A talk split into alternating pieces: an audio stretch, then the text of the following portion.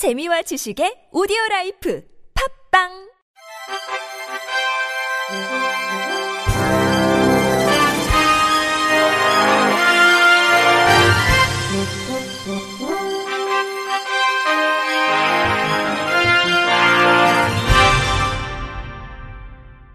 청취자 여러분 안녕하십니까?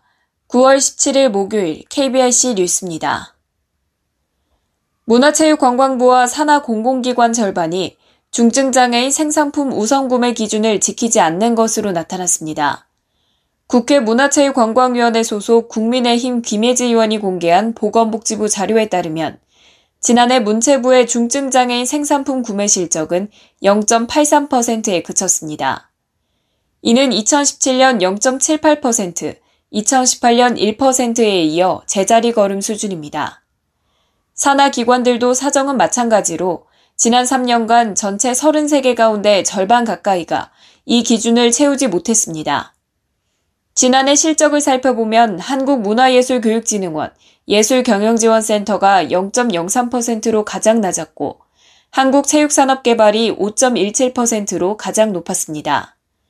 대한체육회, 한국콘텐츠진흥원, 세종학당재단, 영상물등급위원회, 태권도진흥재단은 3년 연속 기준을 지키지 않는 것으로 확인됐습니다. 김 의원은 고용사각지대에 있는 중증장애인에게 임금과 일자리를 제공하는 중요한 제도인데 모범을 보여야 할 공공기관들이 외면하고 있다며 처벌 규정이 미비하기 때문으로 보인다고 지적했습니다. 글로벌 청각 전문 기업 소노바의 유니트론 보청기가 디스커버 플랫폼의 충전형 타입인 디목시 점프 R3와 샤인레브 플러스의 귓속형, 오픈형, 귀걸이형을 보청기 급여 제품으로 등록했습니다. 디목시 점프 R3 보청기는 간편한 충전 방식과 안정적인 리튬 이온 배터리가 내장돼 있어 3시간 충전 시 18시간 동안 사용이 가능합니다.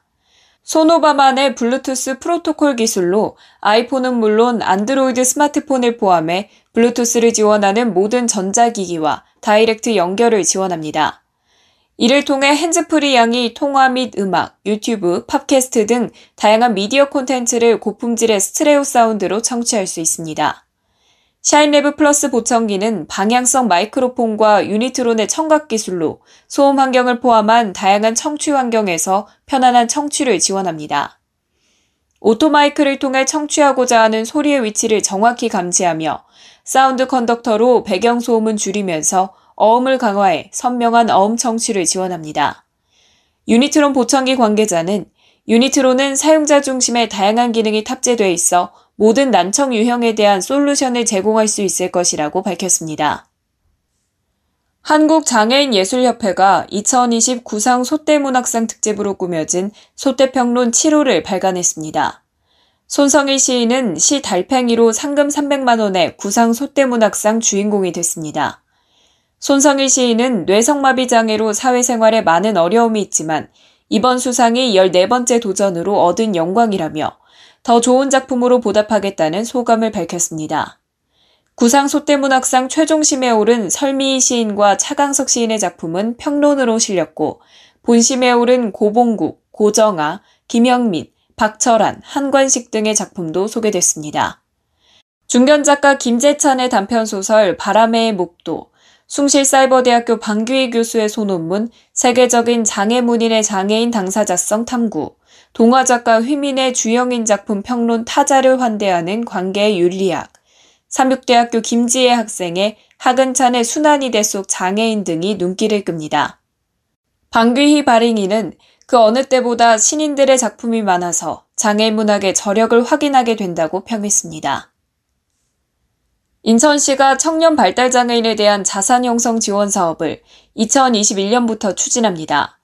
대상은 만 16세 이상 39세 이하 발달장애인이며 중복 장애 여부, 연령, 가구 소득 등을 고려해 2021년 200명을 시작으로 매년 200명씩 선정해 지원할 계획입니다. 지원 방법은 가칭 행복맞춤 통장 계좌를 통해 본인 부담금 월 15만 원을 적립하면 3년 동안 12와 군 구비로 15만 원을 추가 지원하는 형태로 약 1천만 원의 목돈이 모아집니다. 3년 동안 마련된 자금은 주택 구입비, 임대비, 본인 및 자녀 고등교육비, 기술 훈련비 등의 자립 자금 용도로 활용되고 의료비, 치료비, 보조기기 구입 대여료 등으로 활용할 수 있습니다. 신병철 시 장애인 복지과장은 3년간 적립한 만기 금액이 실질적으로 청년 발달 장애인의 자립을 위해 사용할 수 있는 목돈 마련의 계기가 되길 바라며 중장기적으로 지원 대상자를 전체 중증 장애인 등으로 확대해 나가는 것도 필요하다고 밝혔습니다. 제주시는 장애인 전용 주차구역 위반 차량에 대해 차적조회부터 과태료 부과까지 한 번에 처리하는 장애인 전용 주차구역 위반 차량 관리 시스템을 구축해 이달부터 운영 중입니다. 그동안 장애인 전용 주차구역에 대한 단속은 담당 직원 2명이 월 평균 900여 건의 위반 신고를 받아 사실 확인 및 과태료 부과 사전 통지서 작성, 우편 발송까지의 업무를 수작업으로 해왔습니다. 이로 인해 업무 처리에 많은 시간이 소요되고 단속자에 대한 과태료 부과 고지 지연 등의 문제가 이어졌습니다. 이에 제주시는 위반 차량의 소유주 확인부터 과태료 부과, 우편 발송까지 한 번에 처리할 수 있는 장애인 전용 주차구역 위반 차량 관리 시스템을 구축했습니다. 해당 시스템은 자동차 정보 관리 시스템, 세외 수입 정보 시스템, 대량 정보 유통 시스템, 이 그린 우편 등의 관련 기관의 정보 시스템과 연계돼 있습니다. 한편 제주시는 올해 들어 지난 8월 말까지 장애인 전용 주차구역 위반으로 6,357건에 대해 과태료 6억 4,926만 원을 부과하고 4,547건 4억 3,644만 원을 징수했습니다. 자신에게 침을 뱉고도 사과하지 않는다며 10대 장애인을 때린 40대가 경찰에 붙잡혔습니다. 경남 창원중부경찰서는 시내버스에 함께 탄 장애인을 폭행한 혐의로 43살 A씨를 조사하고 있다고 밝혔습니다. A씨는 지난달 28일 오후 10시 30분께 창원 한 시내버스에 탑승하기 전 청각장애인 B군이 뱉은 침이 자신에게 튀자 자신에게 침을 뱉었다고 생각해 B군에게 사과를 요구했습니다. 그러나 B군은 바닥을 향해 침을 뱉었다며 사과하지 않았고 이에 격분한 A씨는 B군의 얼굴 등을 마구 때렸습니다. 신랑이와 폭행은 버스가 네다섯 개 정류장을 지나가는 동안 이어진 것으로 조사됐습니다. B군은 A씨의 폭행으로 전치 3주 진단을 받았고 귀에 착용하던 천만 원대 보청기도 분실했습니다. 경찰은 A씨와 B군, 버스기사 등을 대상으로 정확한 사건 경위를 조사한 뒤 검찰에 송치할 방침입니다. 끝으로 날씨입니다. 금요일인 내일 중부지방은 맑은 가운데 남부와 제주 지역은 비가 오다가 그치겠습니다. 중부지방은 중국에서 동진하는 고기압의 영향을 받아 맑고 선선한데요.